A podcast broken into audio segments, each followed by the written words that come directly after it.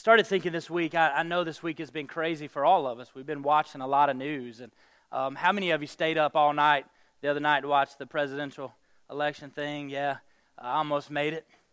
But uh, you wake up to that news and, and, you know, and whatever you were looking forward to.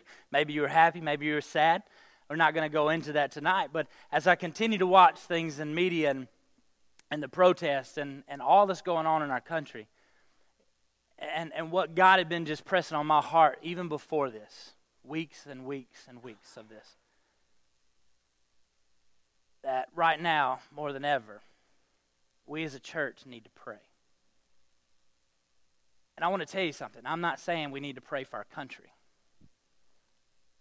Tonight, I didn't ask you here to pray for our leaders of our country. I think right now what we need more than ever as a church is we come together and pray for the church. Pray that God would continue to use our church, that the message of Christ would continue to go out. This is not about America. This is not about our country. This is about God's kingdom. There's no other kingdom that really matters. And our, our pastor preached on last week talking about who's on the throne. It's God that our God is on the throne.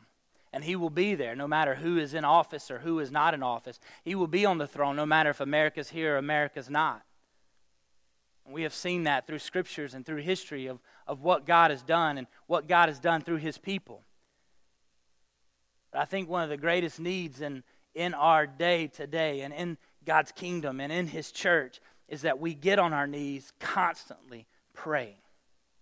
I want you to turn to the book of Acts, chapter 4. We're going to look at a very special prayer that, that I've, I've read over and over and over and over for, for probably several months now and learned some different things for myself.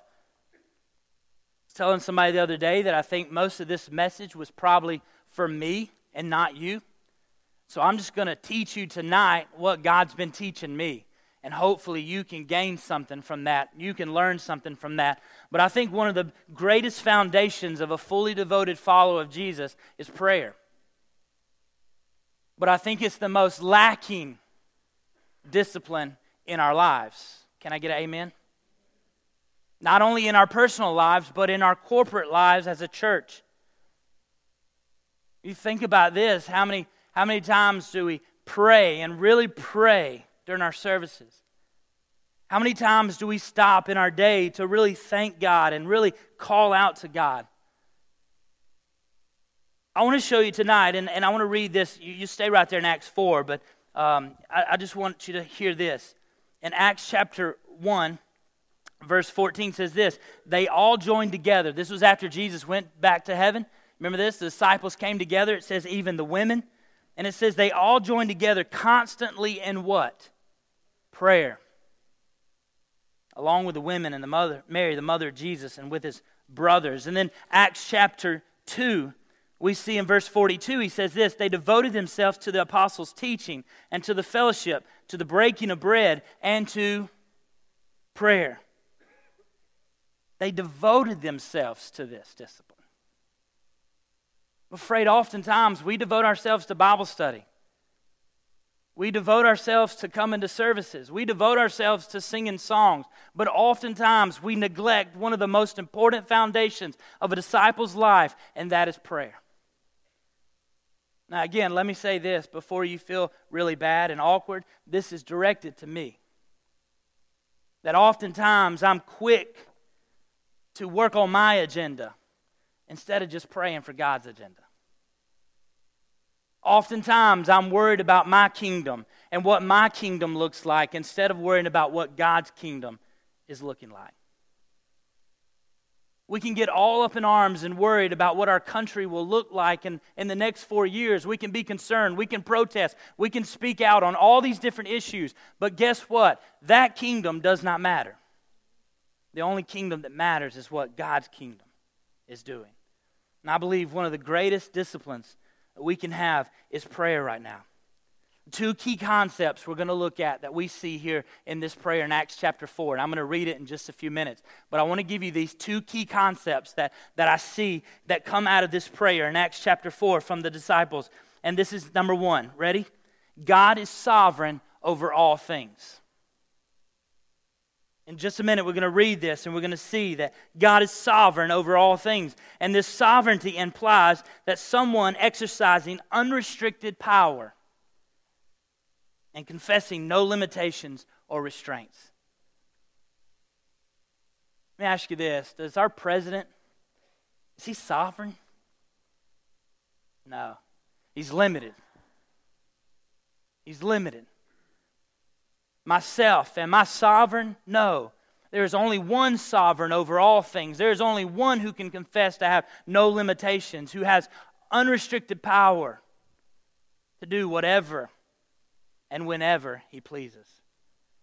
That's our God. That's who we pray to. We come to God, sometimes we come to Him with, with our, our, our, our petty needs and the things that we think are important, the things that we believe are. God is sovereign over all things.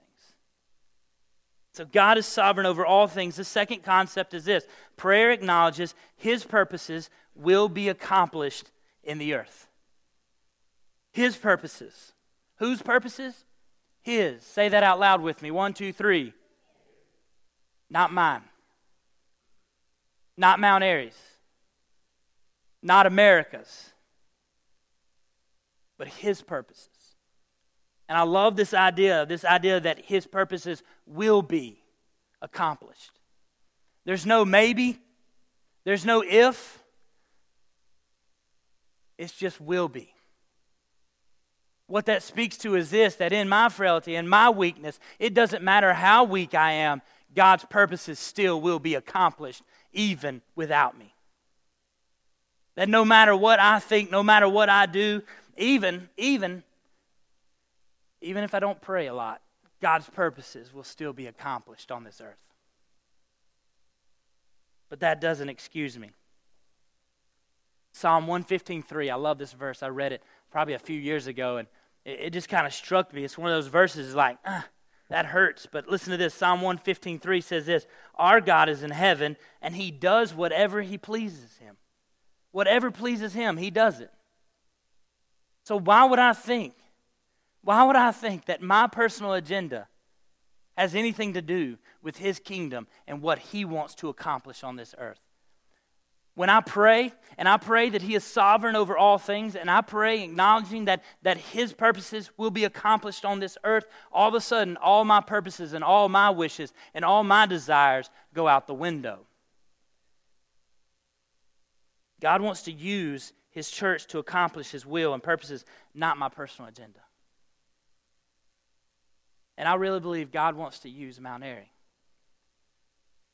I really believe that God wants to use this church on this hill to be a light for his agenda and for his kingdom.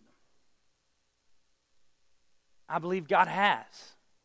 For many years, this church has sat here over a hundred years this church has been here to be a light to this community. May we not forget that. That this church was started for God's kingdom, for God's purposes, and His purposes will be accomplished through this church.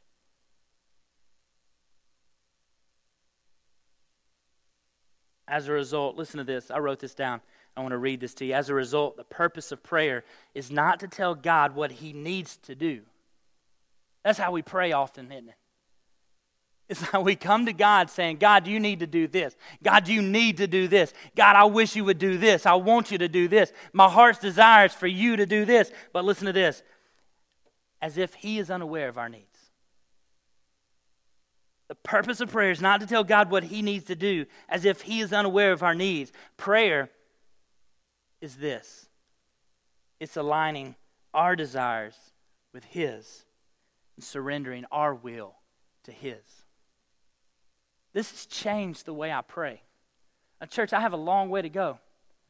I'm confessing you that I have a long way to go in my prayer life and the time that I spend with God and how I pray and what that looks like and when I pray. But one of the things that I've been working on is trying to be strategic in my prayer. And everything that I do, that I pray for, I'm trying to be strategic with these two things in mind. That as I come before God, as I, whatever it is, if it's in the morning, I'm on my knees, or if it's in my car and I'm driving, or if it's in my office just sitting there with my eyes open, the two things that I want to focus on is this God, I want your desires to be my desires. God, help me that my desires will align with your desires. And God, help me to surrender my will to your will. Because no matter what I say in this time with you, it's not going to matter much if these two things are not my desire. To align my desires with His and to surrender my will to His. I want you to look at Acts chapter 4. Real quick, we're going to go through this, this passage and, and, and chapter 4, verse 24, starting in verse 24. Let me give you the background. You probably read this, you've seen this. Peter and John are preaching the gospel, and, and they get called out and, and they, they get threatened and, and, and really heavily threatened. And, and, and they come in and they, they continue to preach Christ and say, hey, I don't know, I don't care what you do, I don't care what you do to us, we're going to continue to preach Christ. And then, uh, verse 23, on their release, they were released. Peter and John went back to their own people, the church. They went back to the church, reported all that the chief priests and elders had said to them. And then verse 24 says this When they heard this, they raised their voices together in prayer. Church, I want to tell you something. There's something about prayer corporately. There's something about this in the Bible that we see this several times that the church comes together and they begin to pray together. Not just getting off into their own prayer closets, praying by themselves, which is important, but all of a sudden we see the church come together praying together. And they start out this way. Read this, look at this with me. Sovereign Lord. Sovereign Lord. I, oftentimes think, and I, and I don't know, this might just be me, I'm weird like that. As, as I pray, I catch my, myself on the things that I say. You ever do that you, you catch yourself on the words that you use, you know? You probably listen to other people pray and do the same thing, don't you? We listen to other people pray and we go, why did they say that word? Or why they do this? And I know for my kids, they're listening to me. I often catch myself and what am I saying and why am I saying it? What is the purpose of this word and me calling God this? And, and I look at this and I see this and I see this is purposeful right here. As the people joined together, Peter and John were just released from being threatened. And they call out to God, not God, not Father, but sovereign Lord. The Lord that has no limits, the Lord that has unlimited power. I mean, listen to this as their prayers go out together, sovereign Lord, you are sovereign over all things. You are only sovereign one, God. And we call out to you in the midst of our strife, in the midst of our circumstances, in the midst of threats made by the government. Who cares? But you are sovereign. And we're crying out to you today. It says, Sovereign Lord, they said, You made the heaven and the earth and the sea and everything in them. You spoke, um, you spoke by the Holy Spirit through the mouth of your servant, our father David. Why do the nations rage and the peoples plot in vain? The kings of the earth take their stand, and the rulers gather together against the Lord and against his anointed one. Indeed, Herod and Pontius Pilate met together with the Gentiles and the people of Israel in the city to conspire against your holy servant Jesus, whom you anointed. People crying out to God, lifting their voices after hearing what Peter and John went through. Sovereign Lord, you are the creator of everything. And these people, these nations, they're raging against you and your son. I love, I love how it says this the kings of the earth take their stand and the rulers gather together against the church? Against me? No. Against the Lord and against his anointed one. Oftentimes we, we get in this pity party, uh, you know, and man, these people are getting on to me, or this is happening to me, or listen, it's not against me. I wrote an email this week to the deacons. I said, listen, our fight is not against flesh and blood, it's against what? Principalities and spiritual darkness that we cannot even see. So when we go praying, we're not praying because, hey, America is against us or the people of America are against us because the, the office and the White House, they're against us. No, listen, our fight is not with the White House. Our fight is not with the political party. Our fight is with Satan, and that is the war we fight. And there is nothing, nothing we can do to fight against that but pray. Pray to the Almighty God, the sovereign God who created everything. Because that's who they're fighting against. It's not against us, it's against the Lord, it's against the anointed one. Then it says this, verse 28. They did what your power and will had decided beforehand. You, you remember, you remember what I said back a while ago? Uh, that his purposes will be accomplished. You remember that? I, I told you one of the key concepts is his purpose will be accomplished. Verse 28 They did what your power and your will had decided when? Beforehand. That's powerful, church. That's amazing. Listen, they thought that they were coming up with this original idea to attack Jesus and to attack the Messiah and to crucify him. But guess what? They did what your power allowed them to do. They did what your will led them to do. It was nothing in their power and their will, it was only what you had decided beforehand. Again, speaking to his sovereignty, speaking to his unlimited power, speaking to his, he has no restrictions. They did what your power and will had decided beforehand should happen. Now, Lord, this is where it gets confusing because a lot of times I, I think, God, I, I would have prayed different. Right there, at verse 29, this is my translation. I would say, Now, God, I pray that they would, you would change the rules, change the laws in this kingdom. God, would you change their hearts that they would rewrite the law and they would give us religious freedom and they would let us speak whatever we want to without any kind of fuss? God, we'll go to Congress and we'll fight this and we'll say, Lord, you let us do whatever we want because we're a church and we deserve that. And the church says, Now, Lord, consider their threats and enable your servants to speak your word with great boldness. Nothing, nothing, nothing to do with them.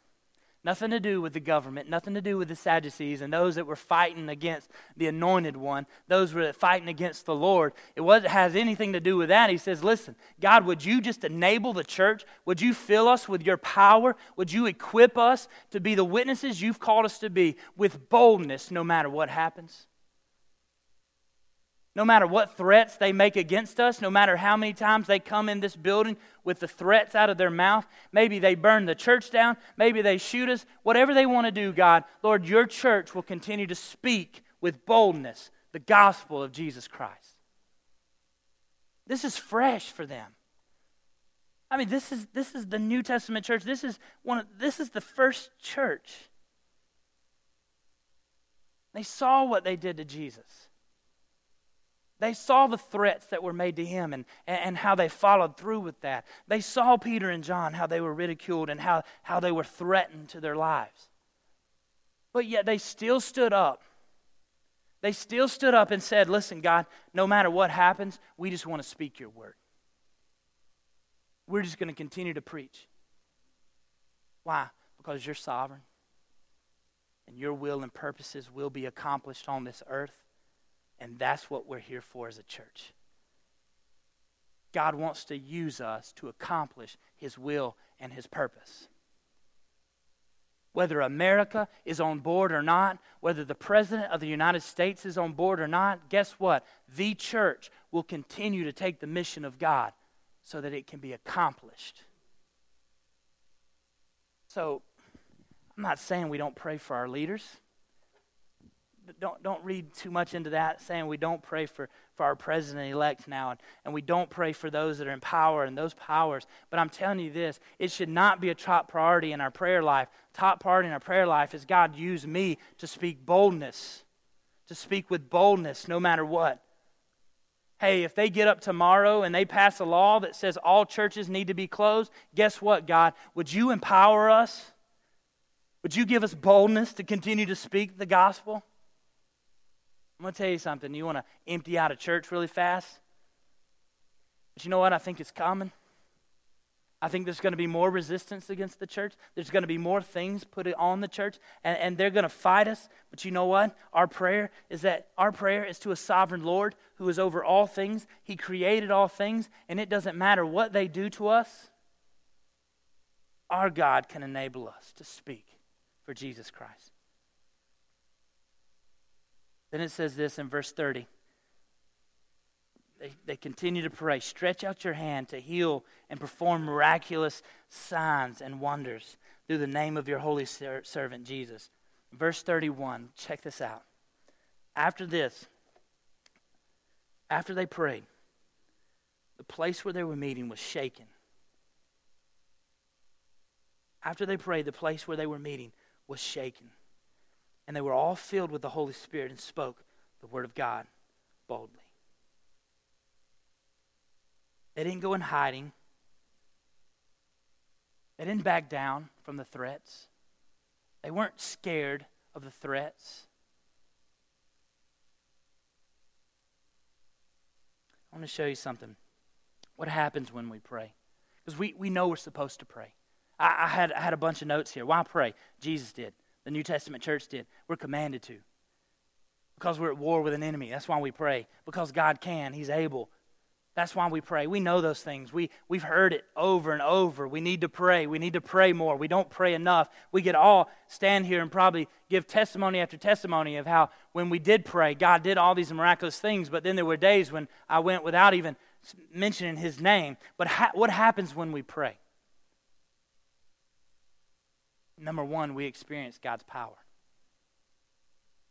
I believe our church is going to experience God's power. I'm not saying that when we get done here tonight that this building is going to shake. But I think this verse that we're reading here has a purpose in being in this Bible.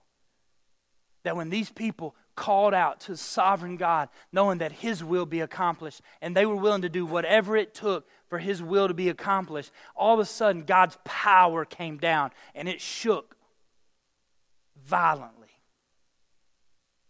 We see this idea also in, at the day of Pentecost. This same power, this tornado power, that all of a sudden God, in His presence, in His almighty presence, He came down, and all of a sudden, in their midst, it began to shake. Supernatural power. I believe that when we get on our knees and we begin to pray like it is the only thing that we have left, we will experience the almighty power of God. In our personal life, in our homes, in our communities, in our churches, we will experience God's power. Here's another thing what happens when we pray? We reach more people. I mean, I look at this right here, and this is incredible. We, we, we, we've got mixed numbers, but we, got, we probably got over 200 boxes here. We got more coming later that, that children are going to hear the gospel. You say, how? Because the gospel is in these boxes. They have tracts, they have little things, Bibles in here that are going to go out all over the world, and probably millions of children will hear the gospel, maybe millions for the first time. But this is not it. There's still more that is going on. There are still other things that are happening. When we begin to pray, I believe that our church will begin to reach more people with the gospel. In Acts 4, what was their, their prayer? Their prayer was what? For boldness to preach. It wasn't to grow their church. It wasn't so they could build a bigger building. It wasn't, Lord, we want to fill the pews and we want people to be in here, you know, for hours praying and, and, and singing and preaching and all these things. No, it was God, send us out. Their prayer was, God, send us to them. God, as we go out, help us to be bold in preaching the gospel and sharing the gospel with all people. God, we don't want to be shy about this. God, we're not ashamed of you. No matter the threats, no matter what they say to us, no matter what they do to us, God, we want to be bold in preaching the gospel of Jesus Christ. And when people pray, people are reached. What happens when we pray? We experience God's power and we reach more people. But listen to this one we face challenges with confidence. We face challenges with confidence.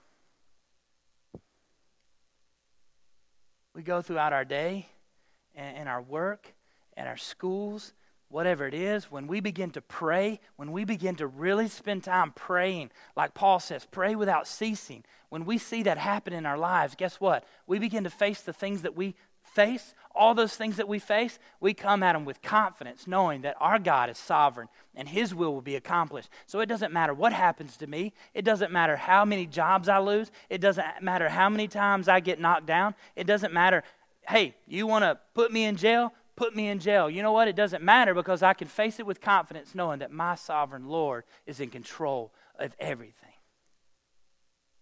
We face it with confidence. We see this in the New Testament church as they prayed. As soon as Peter and John released, this is, this is right after they were released, they go to God and say, God, send us back out.